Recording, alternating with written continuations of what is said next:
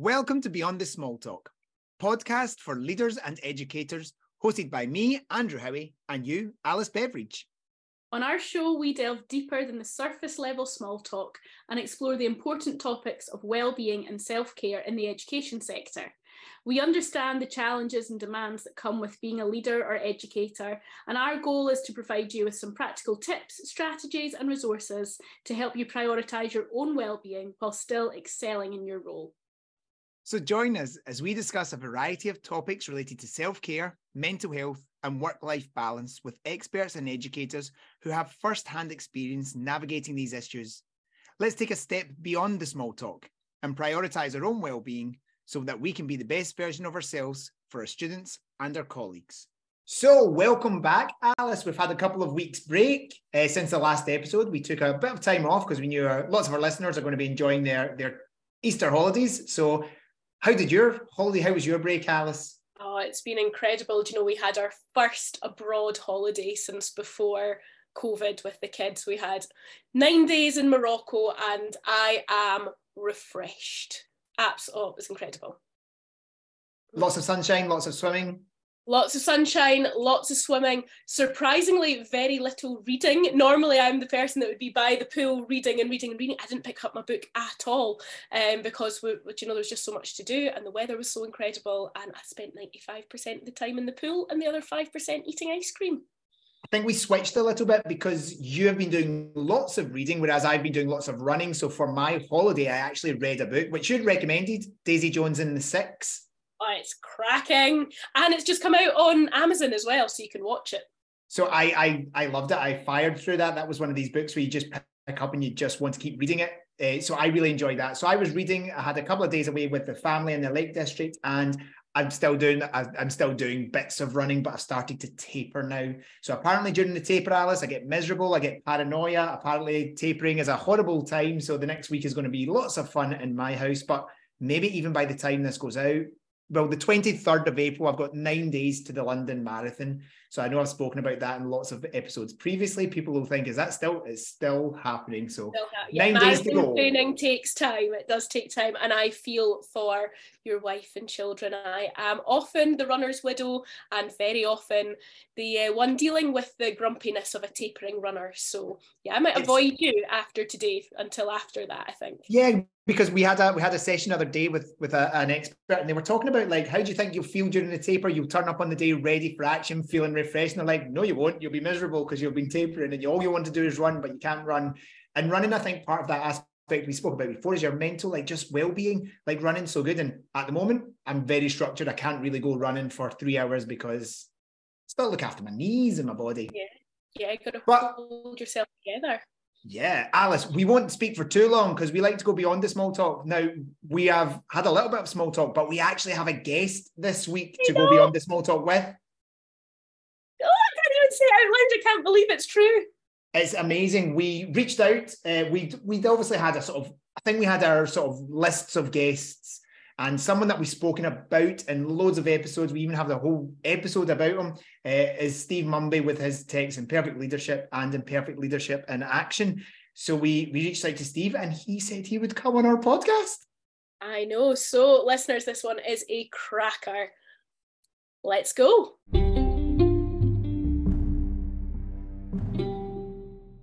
Hello, Steve Munby. We are so excited to have you on the podcast today.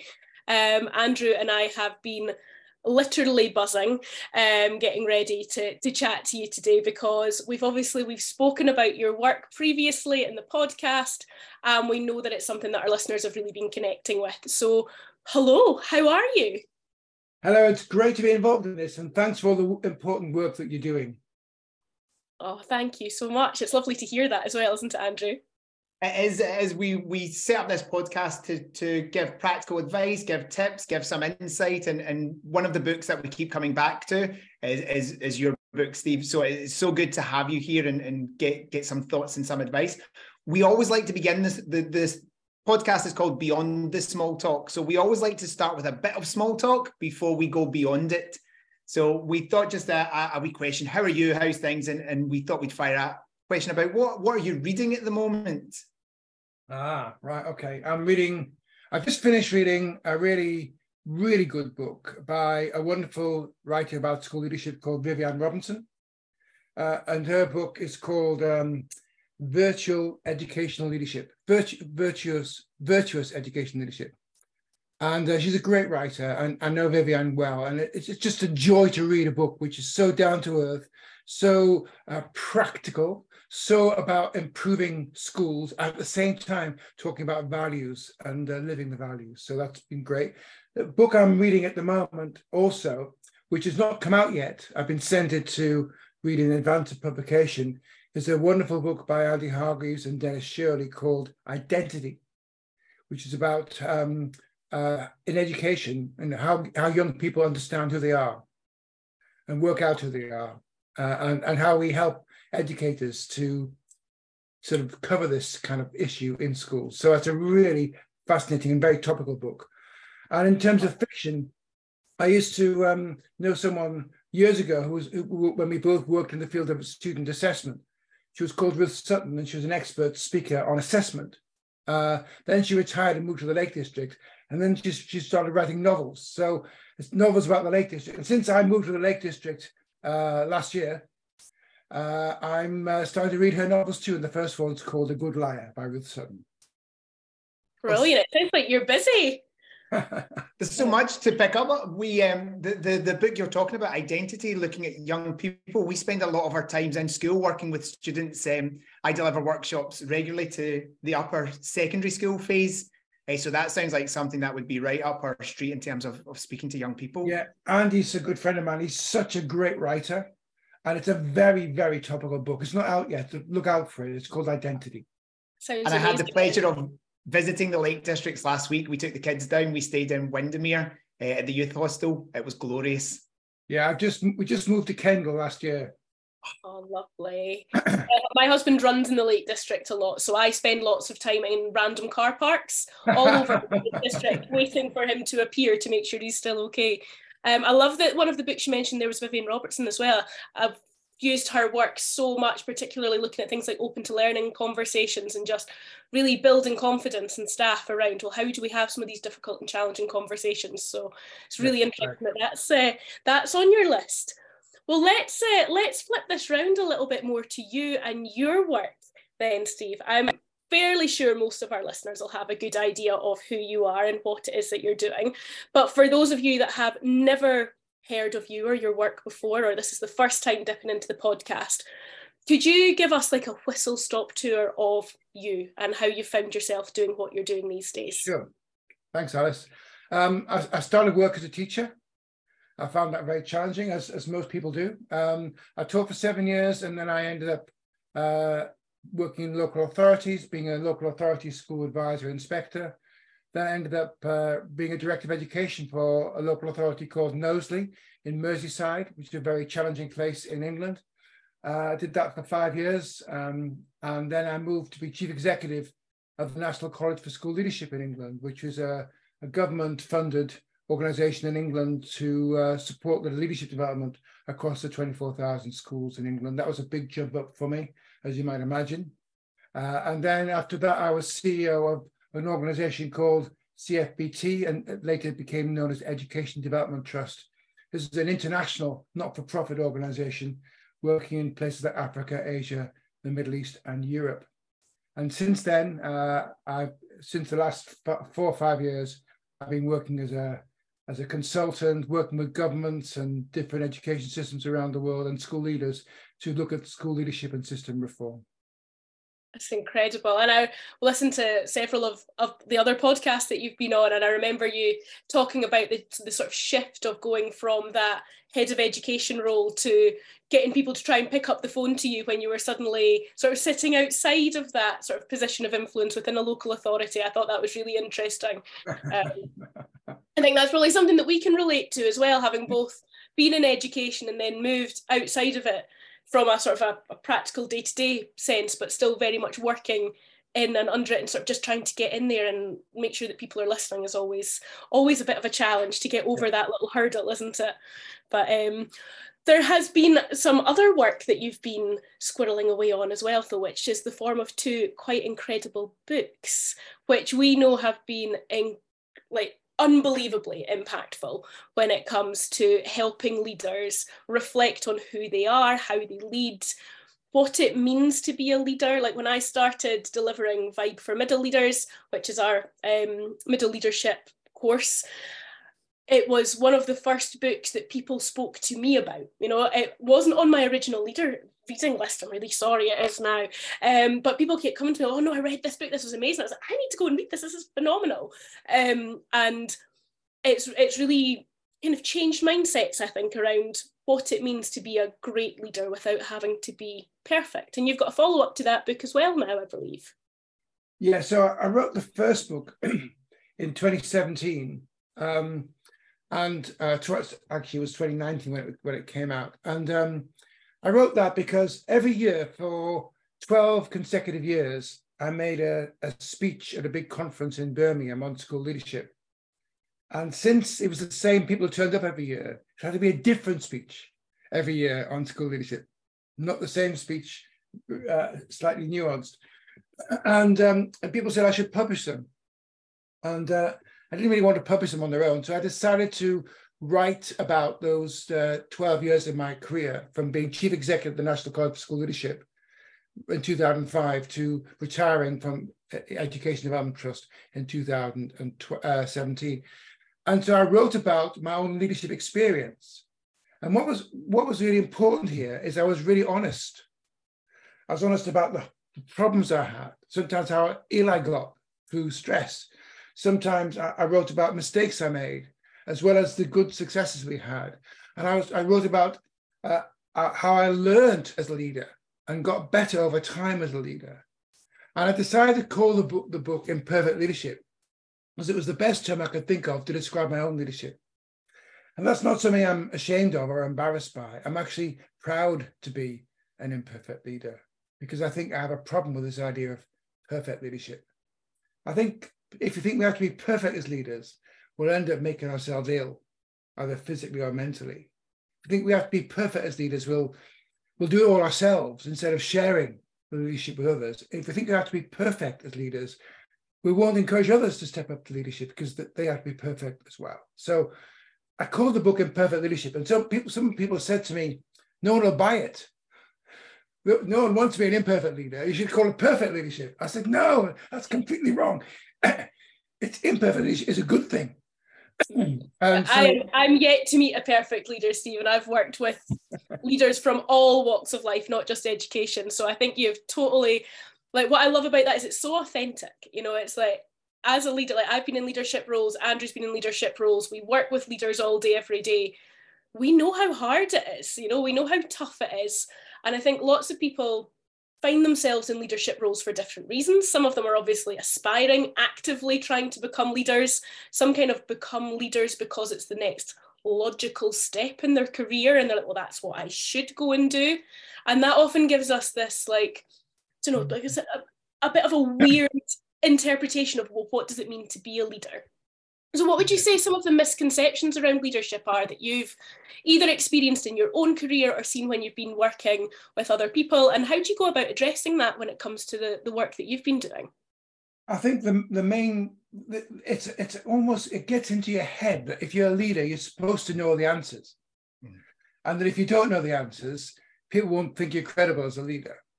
Uh, and it, it gets in your head that you can't admit any mistakes or weaknesses because no one will want to follow you anymore. Uh, and um, I understand why people think that, because if you, if you are uh, a kind of quivering wreck as a leader and you know nothing at all, you, no one will want to follow you. But if you are authentic, honest, admit mistakes, people are more likely to follow you, as long as also you have some expertise and some credibility as well. So it's about balance. And, and I worry about this idea that we have to be some kind of hero leader. I mean, leadership is tough.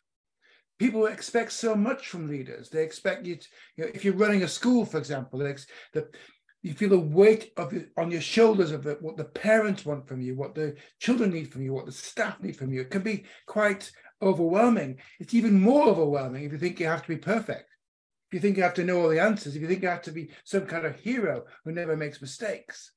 But if you accept the fact that we're imperfect, we will make mistakes. We're all on a learning journey.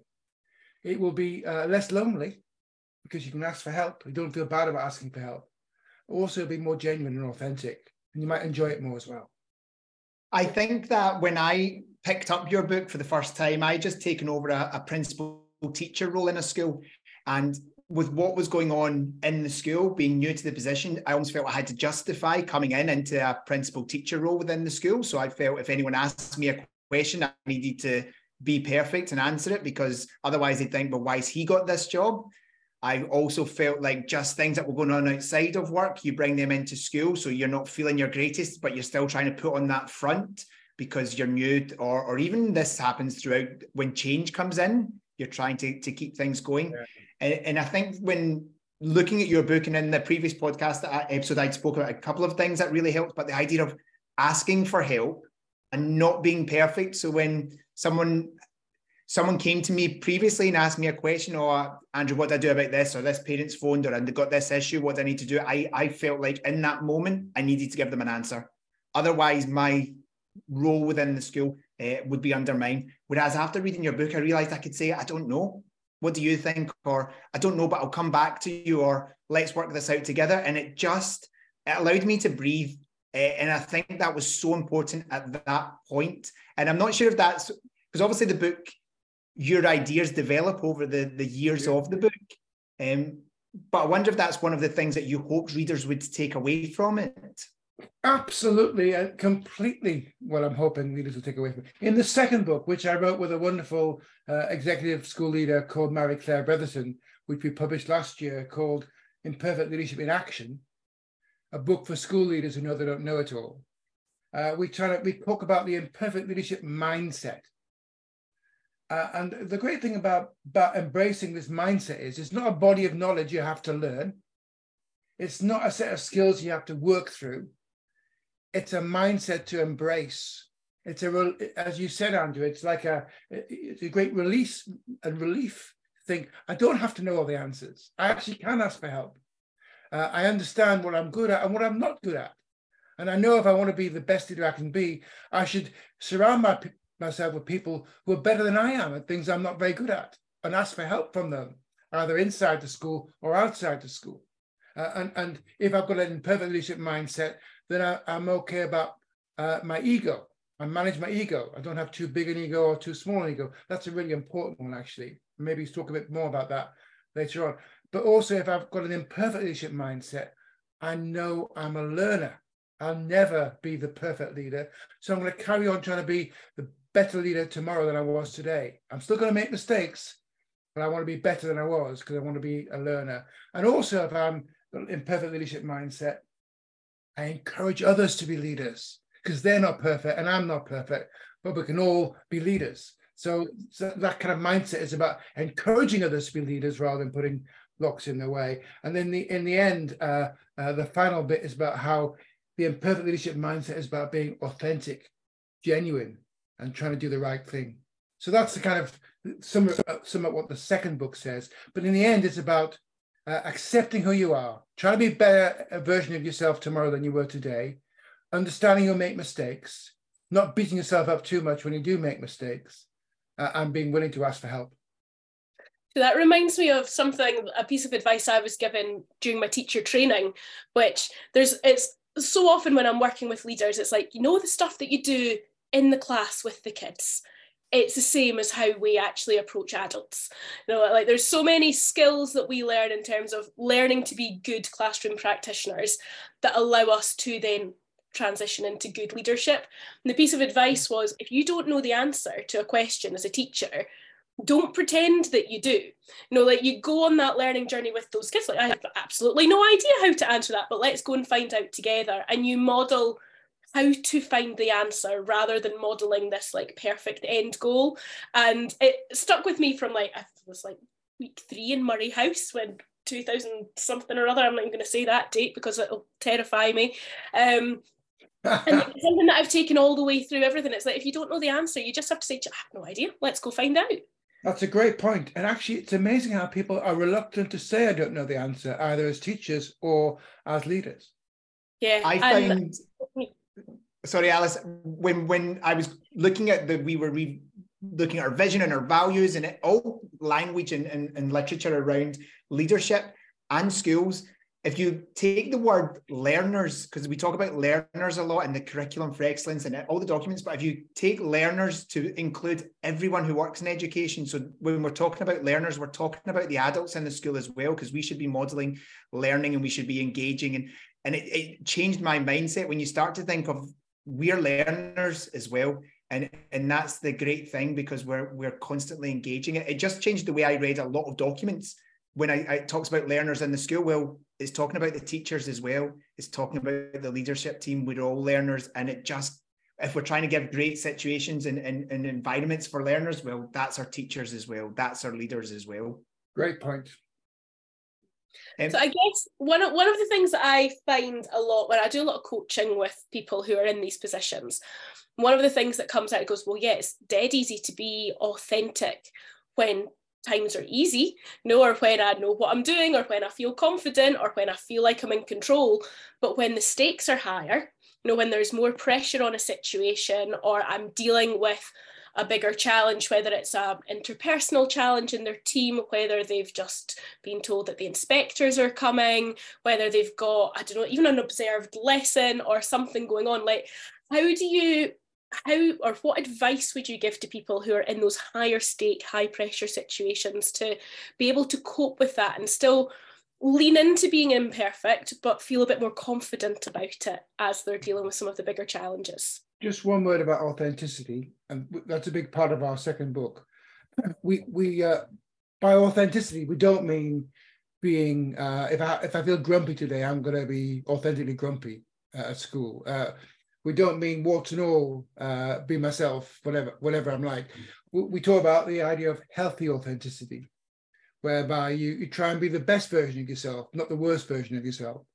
Uh, I remember uh, many years ago, I went on a leadership program and we had to do three sixty feedback uh, from our colleagues, which I'd done before, but also had to do three sixty feedback from friends and family.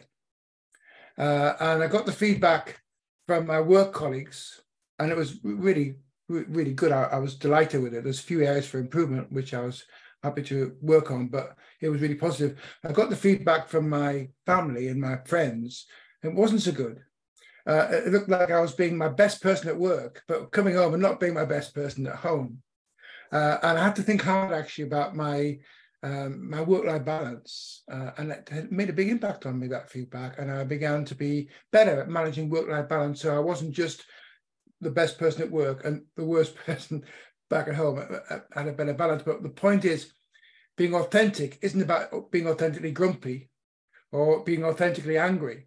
Uh, it's it's being uh, being an authentic leader is about being the best version of yourself at school. Still yourself, but try to be the best version of yourself. Now, the question you've asked me is, how can I be authentic and understand I'm imperfect when I'm dealing with high pressure, high stakes situations? Uh, and of course, that's really hard, because there are expectations placed upon you to make decisions and to do the right thing.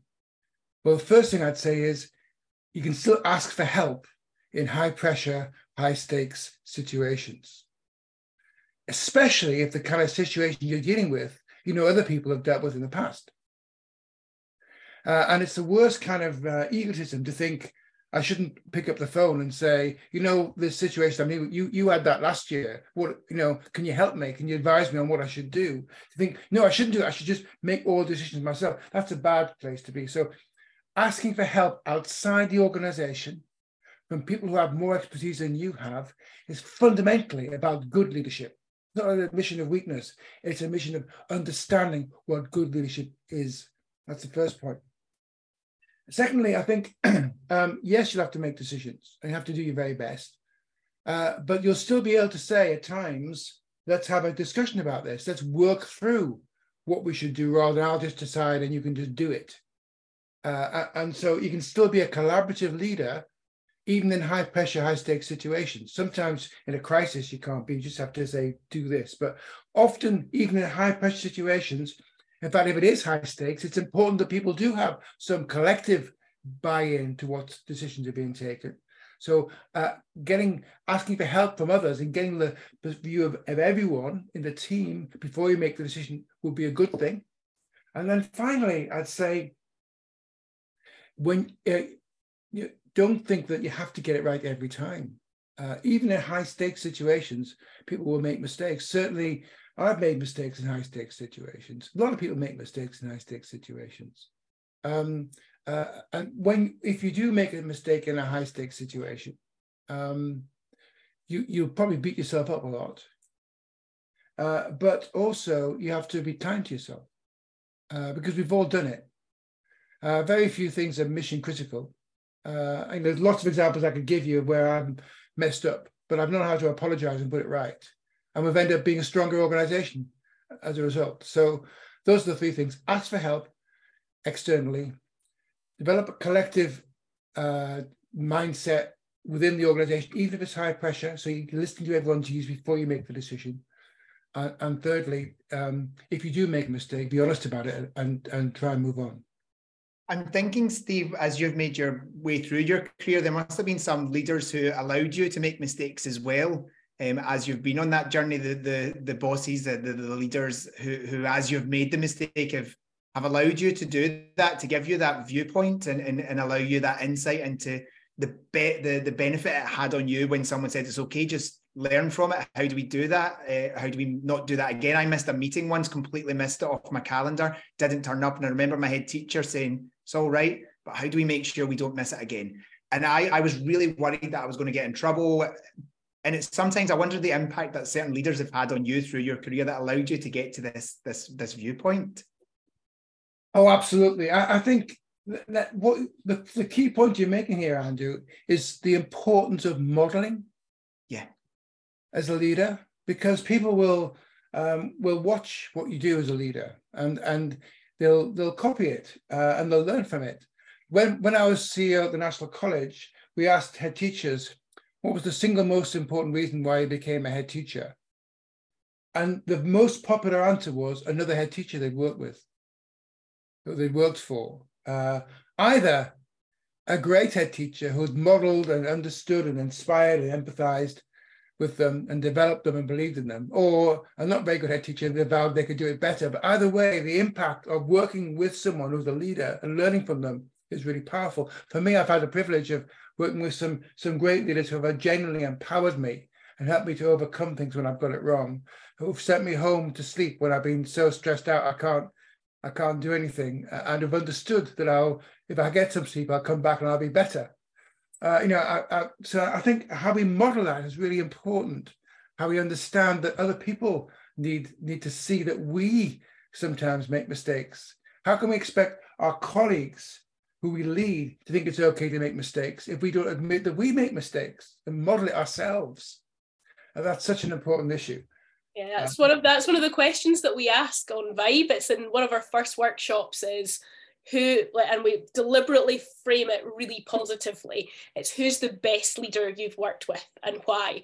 And they go off and they have their little breakout room conversations, and it's, I, I love it. I, like, I love those conversations generally because people are so honest, but it's amazing how quickly they go from like the very deliberate, who's the best leader you've worked with, to, well, I can't tell you the best, but I can tell you the worst, you know. And it's, I always find it interesting. It's, it's one of these things I feel with leadership, like we know what good leadership looks like. We know what it feels like. We don't always know how to deliver it. You know, we know what it feels like to be on the receiving end of it, but then when you're in that position, you're like, oh, I've got to win these hearts and minds. I've got to build trust with these people. I've got to be accountable. I've got to be all of these different things that are going to let my team grow, and I've got to empower them, and I've got to tick all the boxes for um, learning and teaching and assessment and exams and parents and all of this. How, how do you think we can find that balance of building that accountability, building trust, creating a positive culture? Because you said yourself, it's about that balance, and we need to model that elsewhere. But, and this, there might not be a perfect answer to this question, but how do we do it? You know, if, if I'm asking you the horrible question here, how, how do we do it? How do we get that balance? Okay. Well, I, I used to, um, in the, in the second book, uh, we talk about, I have a chapter on power and love in leadership. Uh, and it's uh, it's a really important concept, and I found it very helpful in my leadership. And what it says is in, is that if we're going to be effective as a leader, we have to lead with power. And that's not a nasty phrase. It means, means lead with drive, determination, commitment, resilience, uh, absolute um, determination to, to make things happen, high expectations, holding people to account. Because you won't get change in a team or an organization unless you have drive and power and high expectation in your leadership. Things won't change. But, but uh, also, you have to lead with love. That's kindness, empathy, understanding, uh, listening, being invitational, asking for help. Um, and uh, the, the, the chapter in the book talks about how we get the balance right between these two. And, and I've always found it really helpful as a leader to reflect maybe at every term, you know, in the last term, uh, did I get the balance right between power in my leadership or love? Have I been too strong on the power side and not strong enough on the love side? Or have, been, have I been too strong on the love side and not strong enough on the power side? Uh, and I think it's we have to find ways of integrating both of these. And I found it a great tool, actually, to reflect upon my own leadership uh, retrospectively, you know, getting that balance right. And sometimes I go too far one way and sometimes I go too far the other way. But I have to keep kind of working my way back to the kind of middle space there, because that's the best place to be. Um, and, and so I think that's that's one of the ways I'd say you, you try and do this. The, the other thing I'd say is, if we want to hold people to account and be, re, re, you know, and drive change, but also take people with us and build trust, the most important thing we can do is to model it. So first of all, we have to show that we take outcome, outcomes seriously ourselves. We're prepared to be held to account, that we are responsible, that we uh, we we take responsibility, um, and that um, you know that side of leadership we are happy to embrace as leaders ourselves. But secondly, we have to also show as leaders that we are um, that we are kind, that we uh, admit mistakes ourselves, that when we um, when we don't know the answer, we ask for help. Because we won't build that confidence and trust in our colleagues that they can ask for help if we don't demonstrate that we ask for help. Uh, there's a, the, the, the Patrick Lencioni's book, which I'm sure you know about, the uh, about the, the uh, about the myths of a leadership team, uh, says that trust is the most fundamental thing to make a leadership team work, make a team work. And he says that if you have a trusting team, that team will together admit mistakes, ask for help, um, apologize when they get things wrong, uh, welcome challenge. And I always say, well, if you if you try to lead a team and you wanted to trust that team to trust each other, how can we expect them to trust each other if we don't model that ourselves? If we don't ask for help, if we don't admit mistakes, if we don't welcome challenge. So I think how we model ourselves, both in terms of outcomes and responsibility and accountability, and in terms of uh, admitting mistakes and asking for help. That's, that's how we get that balance right, both. Uh, and it's it's a hard one to get right. And again, you'll go this way and you'll go that way, but come back to that balance. There's so much to unpick there as well. Can I can I ask a couple of questions about power here? Sure. Um, do you think that it's sometimes misconstrued what power is? Because you just gave the most beautiful explanation of all of these different facets that lead to having power. One of the things that I see quite regularly is people either being too assertive or too, I don't know, maybe ego starts to come in. You see a little bit of arrogance creep in, or you see people who are too scared to take that lead because they don't want to be assertive or authoritative. What's your take on power and ego and its impact on leadership? Uh, well, we've got a whole chapter on this in the same book, Alice. Uh, and um, it's really, really important, this. Uh, can I have a few minutes, right, because when you become a leader, it might be your first middle leadership role. It might be a, you might become a, a deputy or, or, or a head. Or when you become a leader for the first time uh, to lead a team, you ha you accept the fact that you're now responsible. You accept the fact that you are now accountable and that people are looking to you. Um, uh, you kind of, it's almost like putting on the mantle of leadership. I am now a leader, and I'm going to be the best I can be. Now, most of us do that with some gravitas, give it our best shot. We might think we might get found out and we'll worry about it, but we'll do it, we'll give it our best shot. But some people just don't have any confidence at all. Their ego is so low, they think it's a mistake. They shouldn't be the leader. Uh, some, you know, and uh, and because their the ego is so low, their confidence is so low, they're a disaster. No one wants to follow someone who has no confidence because they're, they're constantly propping them up, and they're constantly looking to their team for reassurance, and nothing gets done. No, no, no improvements happen because they're. Is you need to be decisive and see things through, and people without confidence can't do that. So that's a bad place to be. The trouble is that sometimes when you become a leader and you have some success, you go the other way, and, and you, you put on the mantle of leadership in a crown, uh, and you start thinking of yourself too highly, and you start thinking that you know it all, uh, and you start drinking your own bathwater.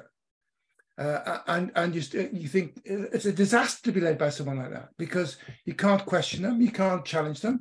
They, you only tell them what they, the answers they already know. Uh, and it's a very bad place to be.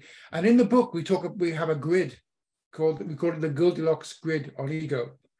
And it says uh, too low an ego, you constantly uh, try to step backwards and, and pushing other people forward, and you can't take responsibility, and you avoid difficult conversations. Uh, and too high an ego, and you don't want anyone else to have, a, have success. You just want it to be all about you, and you can't bear it if some of your team uh, are seen to have high profile. It has to be you, and you have to make all the decisions. Uh, and and that's that's too high and too low is not good. In the, the middle bit, the Goldilocks bit, the porridge just right bit, is where you take responsibility, but are happy and delighted when others get success, and you take joy in that. Uh, and and I found all my career I've wrestled with this, all my leadership career. Sometimes I've not known what to do as a leader. I've struggled. I, I, I've, even months at a time, I've, I've not been clear about the next step for the organization. And I've lacked confidence. And at those times, I've not been very effective.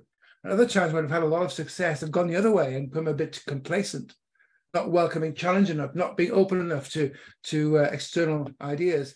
And then I've not been leading my organization well. I'm at my best when I've got the balance right between confidence and humility. It's a hard place to be. But just let me tell you one example. I, I used to keep a diary as a leader. I still do, actually. And I do recommend keeping a diary. I didn't used to write in it every day. I used to write in it maybe once a month or so. Uh, and I remember uh, uh, one summer holiday when I was on a Greek island about to go back to work, I wrote in my diary, I really don't think I'm up to this job. It's too hard. Um, I just don't think I can do it anymore. Then I, I look back to what I'd written the year before, and I'd said exactly the same thing a year before. So every year in the summer holidays, I was I was writing, uh, I, this, this job's too hard. Uh, but when I got back, I was always fine. But that element of self-doubt was a good thing, not a bad thing. Uh, I think it helped make me a better leader, not a worse leader. So if you have some uh, imposter syndrome, that's a good thing. That's a good thing. The people we should be worried about are people who have no imposter syndrome, no self-doubt. They're the ones we should be worried about. Uh, we don't want to be a quivering wreck as a leader, but we don't want to think that uh, we know it all. And somewhere in the middle is a good place to be. Whilst Alice wanted to follow up on power, I that was the love bit that, that stuck out to me. And I was rereading aspects of your Imperfect Leadership, and it was the Brené Brown that the vulnerability is a strength. Like sometimes we see that vulnerability um, as a weakness, but I think if you're if you're trying to lead with power and, and getting the balance of the power and love right, the love aspect is a vulnerable place to be, isn't it? To to to share that it's a it's a term that sometimes within leadership and within schools it's it's a scary thing. And so it's really interesting to hear your, your take on the balance, because I think if you're trying to lead with love, you're putting yourself out there. It's a vulnerable place to be. But as you say in Brené Brown, it's a strength to do that. Yeah, the, you're more likely to, people are more likely to want to follow you if you make yourself vulnerable than if you uh, make yourself, make it, everyone think you're, you're invulnerable and you know it all. And that's the Brené Brown stuff. And it's well documented. The authenticity, honesty, uh, admitting mistakes makes people more likely to want to follow you than the opposite. People will hate a cover-up or a blame culture. But it's not, making mistakes and admitting them is good. As long as you don't keep making the same mistake, that's bad. Making a mistake, apologizing and putting it right and not making it again and again is good. But and the love side of leadership, and I'm happy with this term love.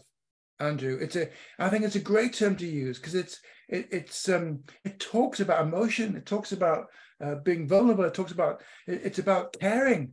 And, and we, we're educators, you know, we've got to be able to talk about language like love in terms of leadership. It's so nice to hear, and this is, I'm about to sound like a proper woman for a moment here, so nice to hear two white men saying that, because there have been moments in my career as a leader where, as a woman in that role, you almost get demonized is the wrong word, but there, there's definitely times where it's like, oh, you're too nice, oh, you're too kind, oh, you're too caring.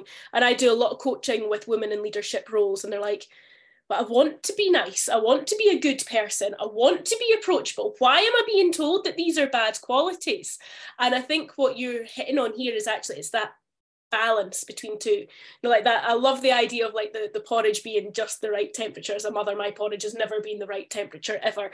Um, But it's fascinating to think about that in terms of it just for different people in those roles that are coming to it with different strengths. You know, you'll get some people who naturally are very charismatic and have a lot of gravitas and people come with them easily.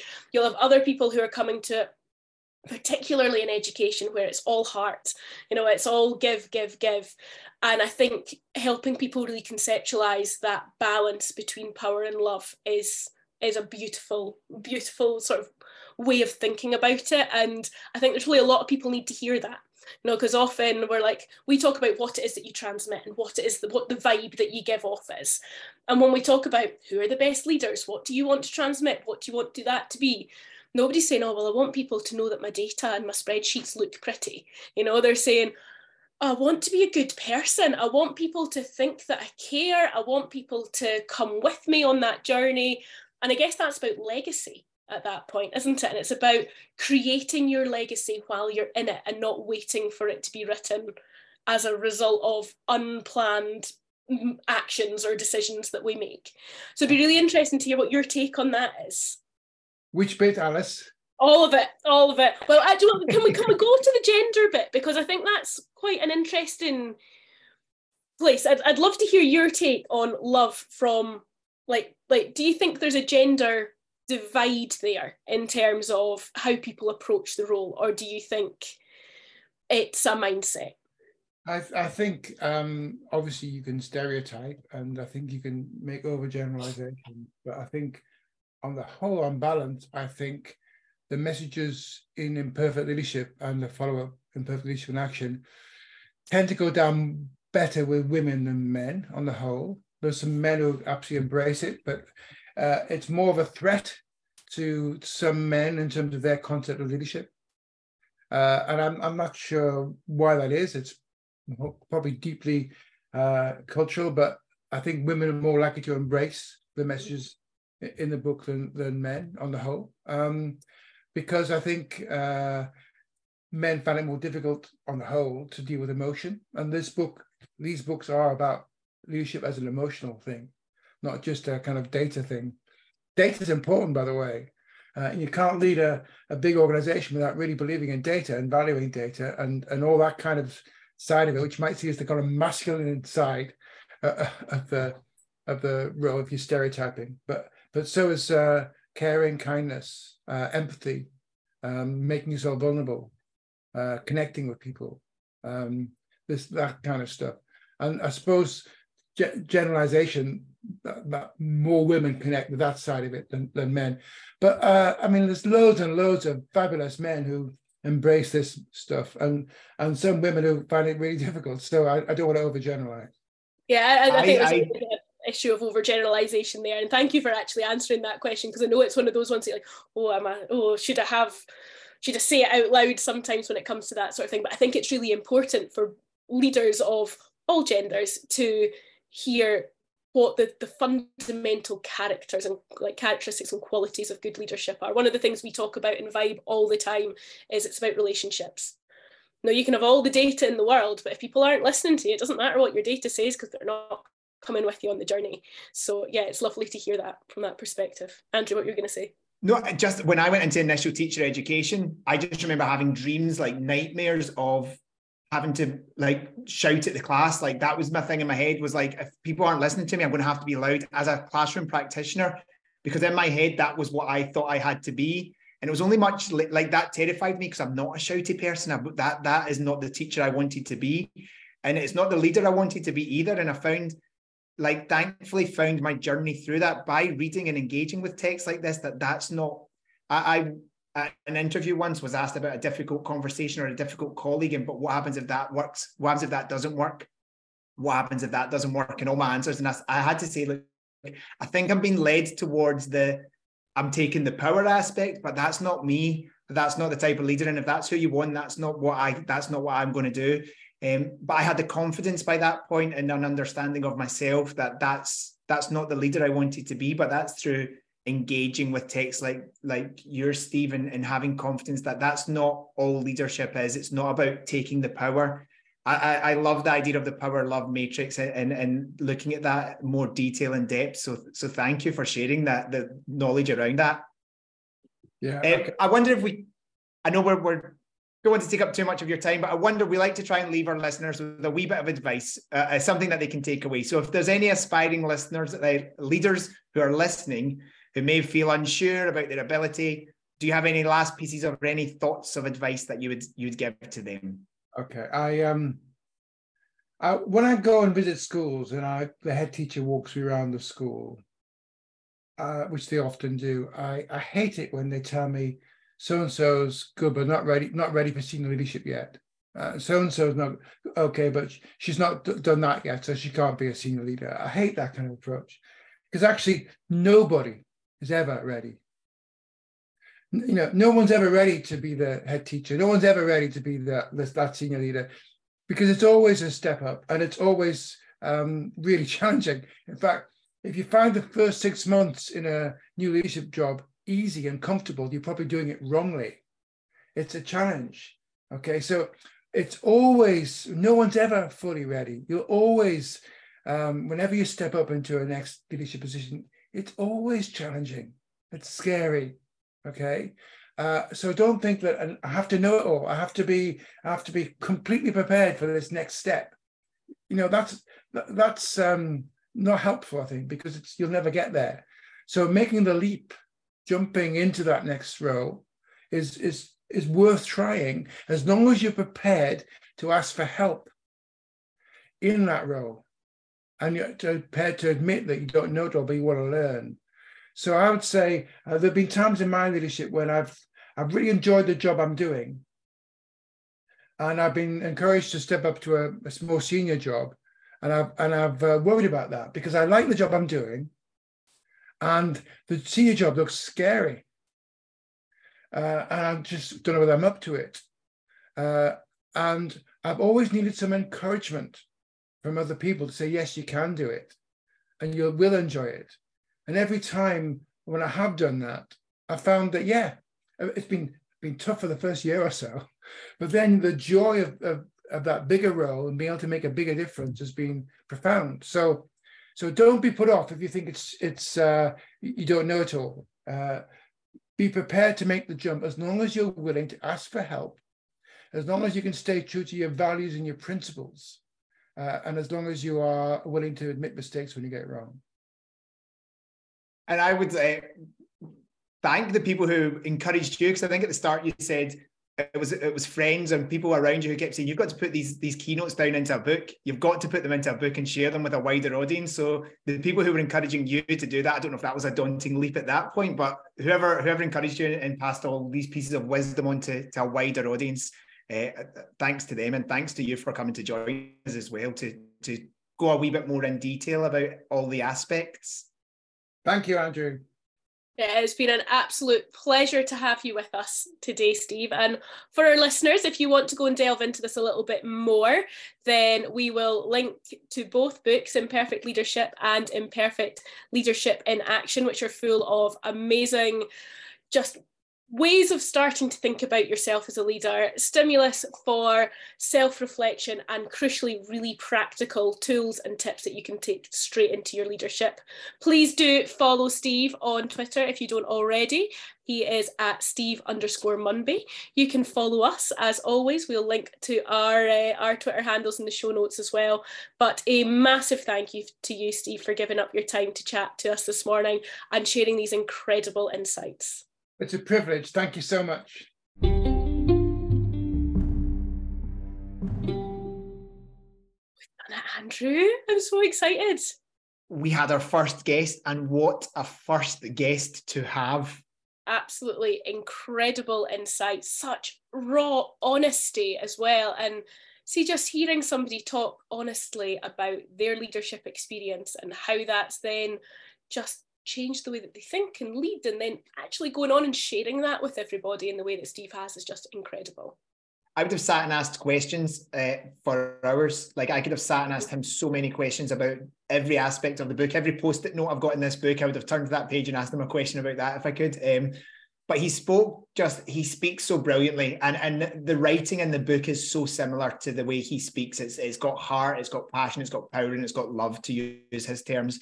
Um, if you've not already picked up Imperfect Leadership, go and read it. And once you've read it, if you're working in schools, go and read Imperfect Leadership in Action, because they are they're real texts which which give you a sense of who you are as a leader, and and allow you, as it says on the front there, for the the leaders who know they don't know it all. Um, yeah. And and that's that's us all, isn't it? Yeah, absolutely. I think this is one of the, you know how we have class texts, this should be a staff text. This is definitely one to put on your staff reading list for the for the coming weeks or months, or for those of you that are just getting started in leadership, or those of you that have been doing it for a really long time. There's something for absolutely everybody in these books. We, I was, I was in awe of of chatting away to Steve there. That was like meeting a hero, because I've seen photos of him and heard him on you, podcast. You have been fanboying, like, literally since we knew that this was happening, so very excited. I had mentioned to him, like, one of the texts we talk about a lot is legacy, um, and, and the idea of planting trees you never see, uh, and I was just saying to him that the work he's done in this book, like the, the trees, the people who have read this and it's had a real impact on, like, I wonder, I hope Steve knows that impact that he's had on all different Uh, leaders across across the world. It will be, uh, but I was saying I'm definitely one of them. You've definitely had a huge impact on me at a time when I needed it, so thank you very much for that. And thank you, if Steve was listening, for coming on our podcast and allowing us to to ask you some questions. We have been delighted, and what a lovely morning it's been. Right, I think it's time to wrap it up, Andrew, and go and lie down in a darkened room and process all of that, and, and think uh, about how do we follow that. Yeah, I think that was maybe peeps that was maybe it maybe done. Absolutely. If you're new to, the, we may have some people who are new to the podcast who have come along to listen for the first time to hear what Steve has to say. Uh, you can find previous episodes in, uh, on Spotify or, or wherever you're listening to this. We've got great episodes there. The recent one about difficult conversations was, was one of my favourites, but you can go back and listen to, to any of those episodes. So if you're new to the podcast, welcome. It's nice to meet you all. And for those listeners that we've had previously, it's great to have you back. If you want to follow more information or find out more information, uh, you can follow the company at Tree of on Twitter. Alice, you've got your Twitter handle? Yeah, that's at Alice underscore Beveridge, B E V E R I D G E. And I'm at Andrew H underscore T O K. But we will post all of these in the show links, and we'll post links to Steve's book. And once again, just a huge thank you for listening, and a huge thank you for Steve for joining us. Yeah. And if you have enjoyed this, please do like, please do share, please do leave us a review. It is the best way to support the podcast that you love. We'll see you next time, folks.